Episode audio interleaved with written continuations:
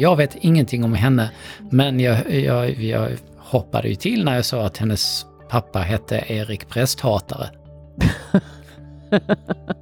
Det är ett bra namn. Ja, det är mycket fix. Eh, Vi eh, turas ju om ytorna här med, med kanske 50 byggarbetare som gör sista piffet inför eh, öppningen nästa vecka. Hej och välkomna till Samtidspodden avsnitt 66. Jag heter Anders Minner och med mig har precis som vanligt Jasmin Aran Moder. Yes, jag tog precis en klunk kaffe för att vara med. Ja, är du pigg nu? Ja, men nu blir jag pigg. Nu är du pigg och vaken? Härligt. Vad har hänt i veckan? Jo, det har snöat i Stockholm. Det har det. Du har varit i Stockholm. Det har jag. Och det blev också strul just därför. Hur mycket kaos var det? Ja, men det var inte något kaos. Det var ju nästan det som var det värsta. Det, det, det utannonserades väldigt mycket kaos. Jag stod i valet och kvalet att ta tåg eller flyg och jag vill ju inte ta flyg. Men till slut så hade SJ varnat mig så många gånger att jag absolut inte skulle kunna ta det här jäkla tåget. Och Stockholm, alltså man uppmanade ju folk att jobba hemma. Detta är ju efter helgen och det värsta att folk skulle jobba hemma även på tisdagen. Så det slutade med att jag, jag blev så nervös och jag brukar aldrig bli så nervös för den här typen av grejer. Men jag skulle upp och moderera och det var kanske inte läge att, inte, att fastna någonstans i, mitt i Sverige för att det var något spårfel eller snö i vägen. Så då tog jag ändå, eh, ställde in mitt eh, tåg eh, 11 på kvällen, eh, tog en, en flyg, eh, eller bokade en flygbiljett och när jag vaknade på morgonen så har tåget redan gått och det har gått i tid. Och mitt flyg är försenat. Ja, det, var en, det, var en, det var en dålig, jag ska, ingen- jag ska inte ta Det finns ingen någonsin nyhet den här veckan som varit lika stort genomslag Nej. som när det snöade i Stockholm. Eh, Det säger ju någonting om vad- vad Mm. medievärld kan man tänka. Mm. Och nyhetsmässigt så det snöar ju alltid ganska mycket i Stockholm, tycker jag, som har bott där länge. Ja, Eh, det, man, det jag ändå fick, och det här nu, nu var jag uppe dessutom för att eh, moderera konferenser och samtal, Mm. mycket som hänger ihop med klimatet, det är att så mycket så tidigt. Eh, Nej, inte mänskligt. så- Jag fattar att man inte klarar av att ha- hantera det, men det är nyhetsmässigt tidigt. Ja, är det ju en större nyhet att Ja. det snöar i Lund, Ja, ja, ja, egentligen. ja, ja, så är det ju. Och då kan vi prata om att tågen ställs in. Då var det kaos. Ja men en snöflinga så ställs ju allt in. Jobba hemma säger folk, gå inte ut. Ja, men det har är så komiskt alltså. Ja, Ja, vad har hänt mer? Då Ulf Kristersson har idag intervjuats i Dagens Nyheter. Han har frågats om bråket där Liberalernas Johan Persson pratade lite väl fritt om SD. Ovetandes om att det fanns en reporter på plats. Kristersson säger nu att det fanns delar i de uttalandena som inte blev bra. Ibland kommer ord som inte faller väl ut.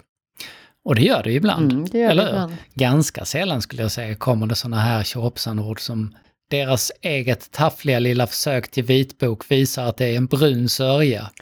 Den är ju inte så, det, bara, det kommer inte bara Det kommer ju inte ut. bara. Nej, det för- finns någon tanke inne i huvudet som har liksom föranlett denna.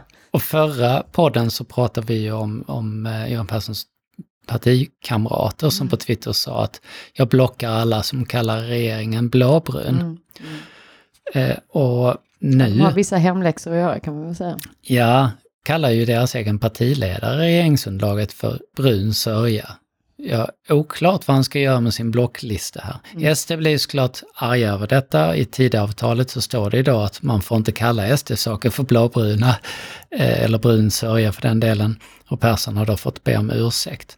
Och det roliga i detta, Förödmjukande. ja, det roliga i detta är ju då att när Kristersson nu idag, fredag, får frågan, hur är egentligen stämningen? Mm, Och han svarar, den är väldigt bra. absolut.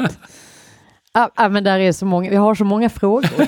Ehm, Siri, förklara vad är en bra stämning? eller hur, kan vi inte göra det? Regeringen har fått mycket kritik för sin klimatpolitik. I intervjun här så säger Kristersson att den kritiken tar jag ganska lätt på om jag ska vara ärlig. Samtidigt idag, fredag, så lämnar mer än 600 svenska barn och ungdomar in en stämningsansökan. Eh, man stämmer den svenska staten för bristande klimatpolitik. Här hittar vi eh, bland annat tre sjuåringar och Greta Thunberg bakom. Och eh, det är organisationen Aurora som lämnar in den här stämningsansökan och i DN så säger Ida Edling från Aurora så här idag. Om statens klimatåtgärder brister nu så hotar de våra mänskliga rättigheter i framtiden. Det är en juridisk skyldighet som staten rättsligt kan stä ställas till svars för och därför stämmer vi dem. Mm. Mm. Man har ju lämnat in sådana ansökningar på andra håll i Europa och det ska bli ganska spännande att följa hur, om man kan eh, påverka? Ja, om, om, om man faktiskt kan dra fram vad som, vad som är en skyldighet mm, här. Mm. Och det, jag, vet inte, jag kan bara kommentera lite kring, kring just den här klimat... Eh, eh, kritiken mot. Um, och varför jag också eh, har, har fog för det, jag säga. Eh, jag har fått lite, lite mer eh, insyn i vissa delar är för att eh, vi hade Klimat för Dummies som jag spelade in eh, tidigare idag som kommer ut eh, någon gång nästa vecka och eh, där Mattias Frumeri var med som är ju vår eh, Sveriges chefsförhandlare i COP-förhandlingarna, alltså de här klimatförhandlarna, förhandlingarna som nu har, har ägt rum i Egypten. Ehm, och Äh, och, och, och menar, det, är ju, det är ju besvärligt. Det är en besvärlig situation som, som eh, liksom, eh, sker runt om i, i världen och det är liksom, det, ja, men det finns mycket att säga. Det som ändå ska sägas att det händer väldigt mycket på, på näringslivssidan.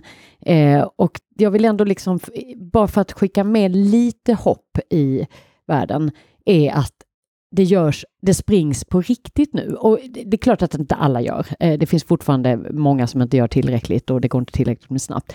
Men om, om någon politiker lyssnar på detta, så, och det här har vi varit inne på innan, att är det något eh, eh, eh näringslivet vill nu, det är tydliga regler framåt för att kunna göra mer på klimatområdet. Och med den pushen så hoppas jag faktiskt att även de här obeslutsamma eh, regeringspartierna just nu som säger att det kommer ta ett år innan de kommer ha en blocköverskridande tanke ens för att få en ordentlig energipolitik. Eh, skynda på. Mm. Därför att både det här, den här ungdomsrörelsen och företagen visar med all önskad tydlighet att det görs inte mm. tillräckligt. Så att Ulf säger att det görs, att han inte, att vi inte behöver vara så oroliga eller eh, där vi hört tidigare att ja, når vi målet så når vi det, annars, så får, det, ja, annars får vi hitta på något annat. Det är inte okej. Okay. Men det händer mycket, det ska man liksom inte glömma. Och när kom podden sa du? Den kommer nästa vecka. Mm.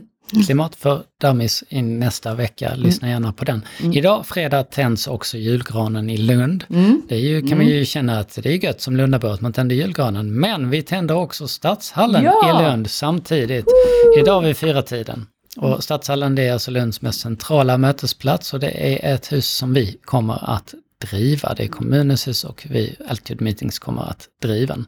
Har byggts om i eh, tre år. Och ehm, den är ju känd lite grann sådär i arkitektkretsar eftersom Claes Almsem ritade den. Stod klar 68. Väldigt typisk Anshelm-byggnad för er mm. som är arkitektintresserade. Den här eh, liksom lite råa, bastanta tegelytorna ut mot. Han är, runda former. Ja, han har också gjort Lunds konsthall, Malmö konsthall, eh, massa saker på, uppe på Teknis i, i Lund också. Den White vann ombyggnaden 2019, tävlingen, arkitekttävlingen för den och sen har den byggts om. Och fullmäktige har ju suttit i stadshallen eh, ända sedan starten. Nu flyttar fullmäktige ut till konsertsalen så att den gamla fullmäktigesalen blir då ett jättetjusigt mötesrum mm. som en amfiteater. Här hittar vi nio mötesrum. Vi kommer ha poddstudio och eh, konsertsalen är de riktigt stora. Alla rum här har eh, fått kvinnonamn. Mm. En namntävling vi mm. hade som Lundaborna har röstat fram. Det är yep. kvinnor med anknytning till Lund. Eh, lite mer än 200 miljoner har det här kostat och eh, vi håller just nu på att inreda den här, för det är ju på i eh, mötesanläggningen så är det ju vi som. Inreder mm. det till meetings. Man kan säga att det är två delar i det. En som är det här öppna vardagsrummet som ska, alla ska få lov att ohämmat få, och hoppas jag gör också, mm. hänga i och ställa ut och prata och verkligen nyttja det demokratiska rummet. Och sen har vi en våning upp där vi har med det kanske klassiska mötesformatet där man hyr in sig och har sina möten. Precis. Och nu tänds ju den här idag och eh, om bara några dagar till så kommer det alltså öppna. Så vi ska höra lite grann med våra kollegor som står där just nu vad de säger och vad de gör för någonting. Och vi befinner oss eh, utanför Britta Holmström, rummet i Mingelytan som vetter mot Botullsplatsen. Och här står jag med Karolin Asterhed. Och vad gör du just nu Karolin? Nu packar jag upp 300 eh, kaffekoppar som vi ska ha i våra eh, vagnar ute i lounge och mingelytorna. Ja, för allting är ouppackat och börjar nu packas upp och alla rum möbleras och just nu där vi står nu så står vi på pappgolv, eller golvet är täckt med papp. Vi hör massa byggjobbare här från, eh, det är inne från, eh, konsertsalen. Och ehm, hur, hur, mycket fix är det här just nu, Caroline? Ja, det är mycket fix. Eh, vi turas ju om ytorna här med, med kanske 50 byggarbetare som gör sista piffet inför öppningen nästa vecka. Så att det hålls på och målas och det fixas med elektroniken och dörrar och lampor och allting. Och medan allting packas upp här och medan allting byggs så, så tickar ju timmarna på. Nu är det inte så många timmar kvar egentligen tills det här ska vara öppet. Vad är det största jobbet eh, för er som ska se till att allting blir färdigt från, från Altitudes sida? Ja, men det är ju, vi har ju köpt in eh, massa fina möbler eh, och just nu så står nästan allting i ett rum. Och eh, de ska ju ut i, i, sina riktiga rum så att säga. Eh, så vi väntar ju på att byggarna eh, ska bli färdiga och eh, att vi ska få komma till och möblera allting så att allt är redo för våra kunder och gäster. Och sen på onsdag, då är allting klart och, och färdigt. Vad ser du mest fram emot? Men det ska bli så himla roligt att se alla, alla som kommer hit och träffa allt folk och höra historier om de som har varit här innan och höra reaktionerna om den nya stadshallen. Eh, men även de som är här för första gången för att jag tror det är ett väldigt speciellt hus. Eh, så ja, men det blir kul att bara fylla huset med liv och eh, få fixa för alla. Och en liten bit längre bort vid loungeytan mot Stortorget. Här hittar jag Sissela Arkander. Hej Sissela! Hej Anders! Och vad är det vi ser när vi blickar ut över Stortorget där då? Eh, just nu tittar jag ut över eh, Vinterlunds huvudplats eh, där vi har en gran som ska färdigställas inför tändningen ikväll. Vi har en isbana som alla kan låna och åka på fritt under vintermånaderna. Eh, vi har folk i rörelse på väg från jobbet eh, eller till jobbet eh, eller andra ärenden. Så det är fullt med liv utanför fönstret. Och idag har ju också barackerna utanför försvunnit så för första gången på extremt länge så ser man hela stadshallen. Nu ser man ju också någonting vi inte har sett innan, nämligen att taket till entrén har fått en ny tjusig eh, kopparplåt som blänker nästan som guld här. Men här är också fullt med, med byggarbetare runt omkring oss och eh, det är, eh, känns som att väldigt mycket av arbetet handlar om konsertsalen här. De här rummen som är runt omkring, smårummen, de är väl i stort sett färdiga, eller hur är det med det? Absolut. De andra rummen eh, är färdiga eh, och redo att eh, på onsdag nästa vecka har vi första bokningen i Amfi till exempel. Så lite teknik som ska in och piffet har vi ju kvar för alla rummen. Men det är smått och gott som vi ska gå och pyssla med idag. Och på onsdag är alltså först öppningsdagen här och då kommer först folk från kommunen Exakt, då har vi lite smygstart för politiker och press på morgonen eh, som vi ska visa upp huset för. Och eh, på kvällen har vi ett öppningsmingel eh, för folket. Eh, lite vippmingel där man har fått skriva rim och vinna en plats. Eh, så då blir liksom första gången vi får visa det för allmänheten eh, och få deras åsikter om bygget. Och vad ser du mest fram emot när det gäller det? Då? Eh, ja, men lite reaktionerna. Vi har ju gjort små nedslag under hösten och träffat folket och det har varit väldigt nyfiket kring allt som ska hända. Eh, men nu är ju första gången som vi faktiskt får se alla har ju spekulerat. Nu får de ju faktiskt se hur det ser ut och, och höra och träffa dem och liksom fråga vad vill ni ha i, vad vill ni fylla huset med och vad, vad vill ni se på plats? Så kan vi börja jobba med de frågorna också. Mm. Och vad kommer du göra här idag då, nu på fredagen?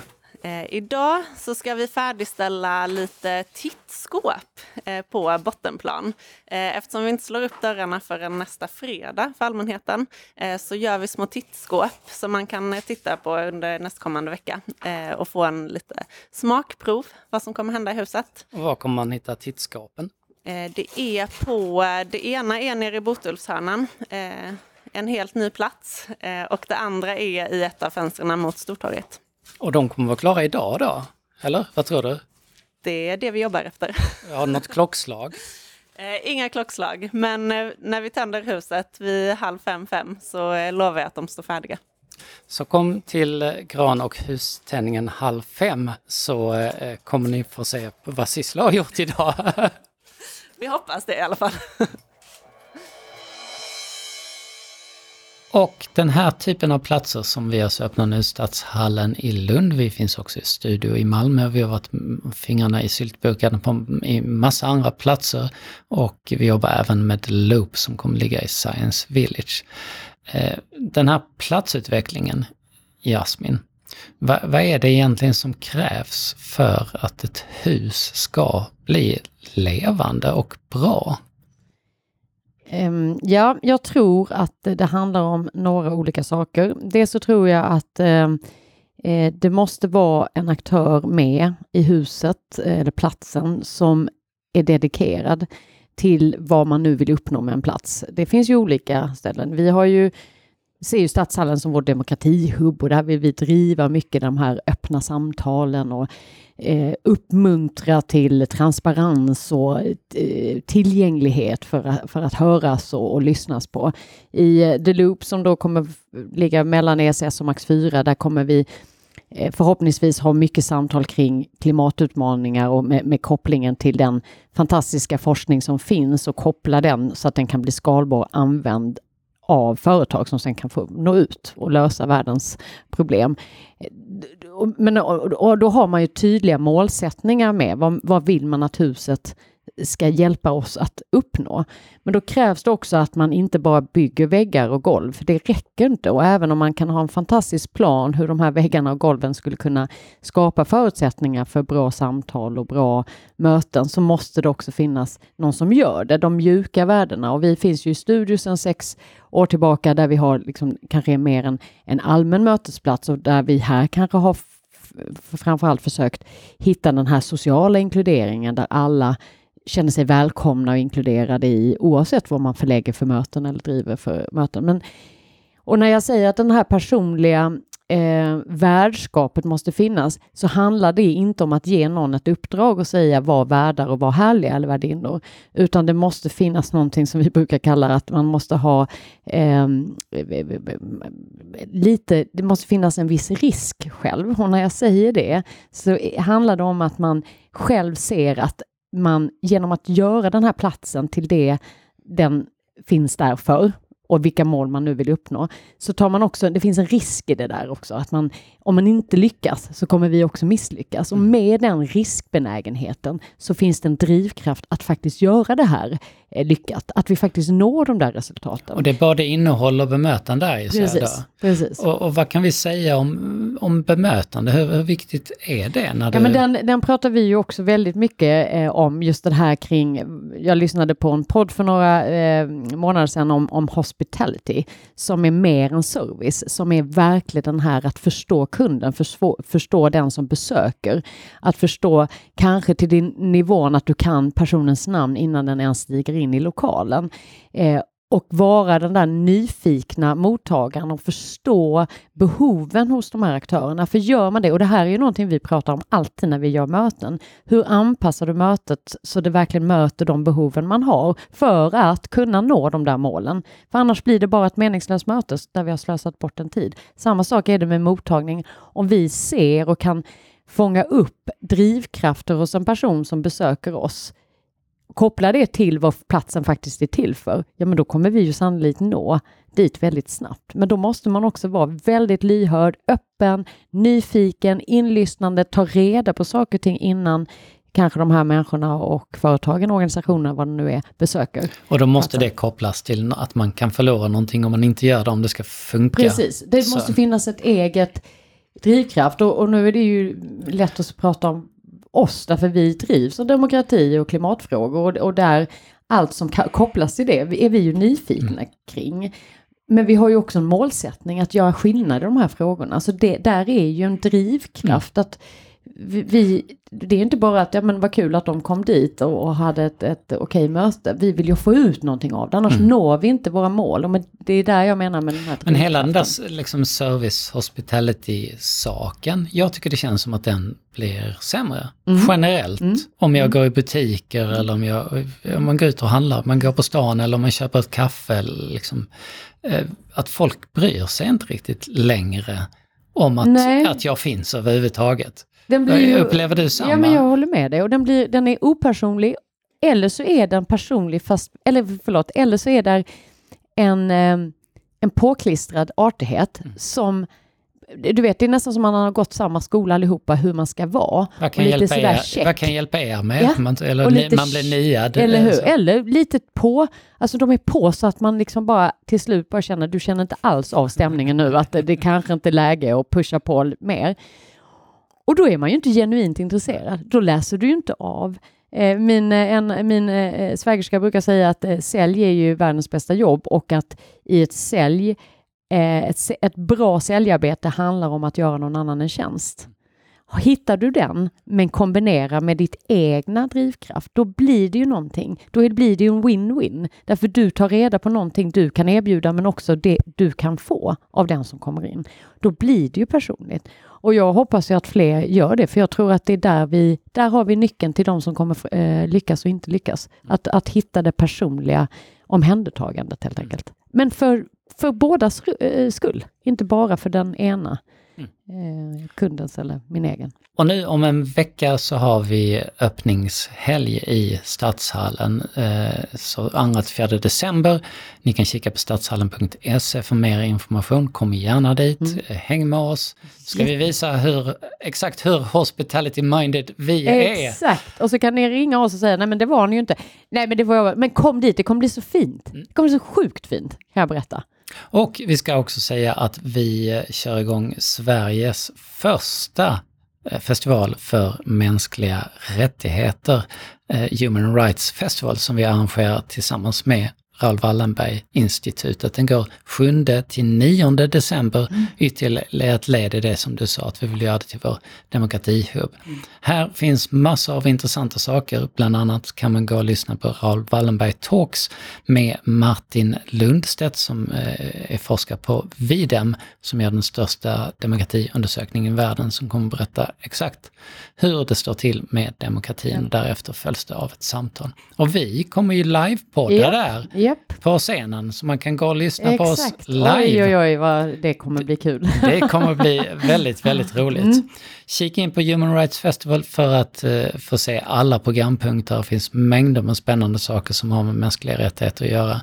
Och eh, kika på stadshallen.se för att se vad vi gör när ni kan komma och kika Mm. Det är ju in en på hel det. månad med massor med aktiviteter. Så Precis. Human rights är ju en del. Det är en det del, ja. Föreläsningar och ja, Ja. utställningar och ja, allt möjligt. Så bara kom och häng med oss. Mycket, mycket fint. Idag är det fredag den 25 november. Katarina och Katja har namnsdag och idag 1286 så väljs den treåriga prinsessan Margareta till drottning över Skottland. Jag vet ingenting om henne, men jag, jag, jag hoppade ju till när jag såg att hennes pappa hette Erik Prästhatare.